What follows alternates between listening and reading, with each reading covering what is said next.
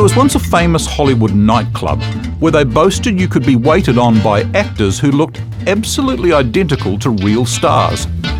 For years, one of the chief attractions was the doorman at the club, a dead ringer for Archie Leach, better known as the heartthrob actor Cary Grant.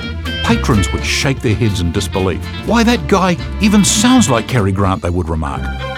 Years later, the truth emerged. It was indeed Cary on the door.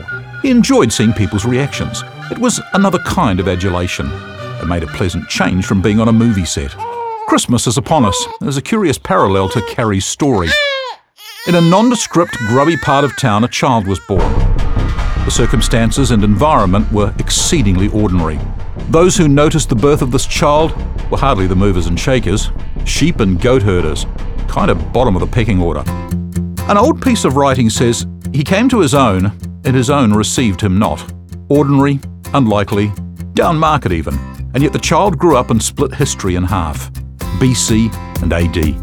And perhaps significantly, the God man taught throughout his brief stay that when we embrace the ordinary and the unlikely, we embrace heaven itself. If the squalling average child of Bethlehem were actually born among us today, what would we notice? I'm Rob Harley. Scrub Gutter, made with help from New Zealand on air.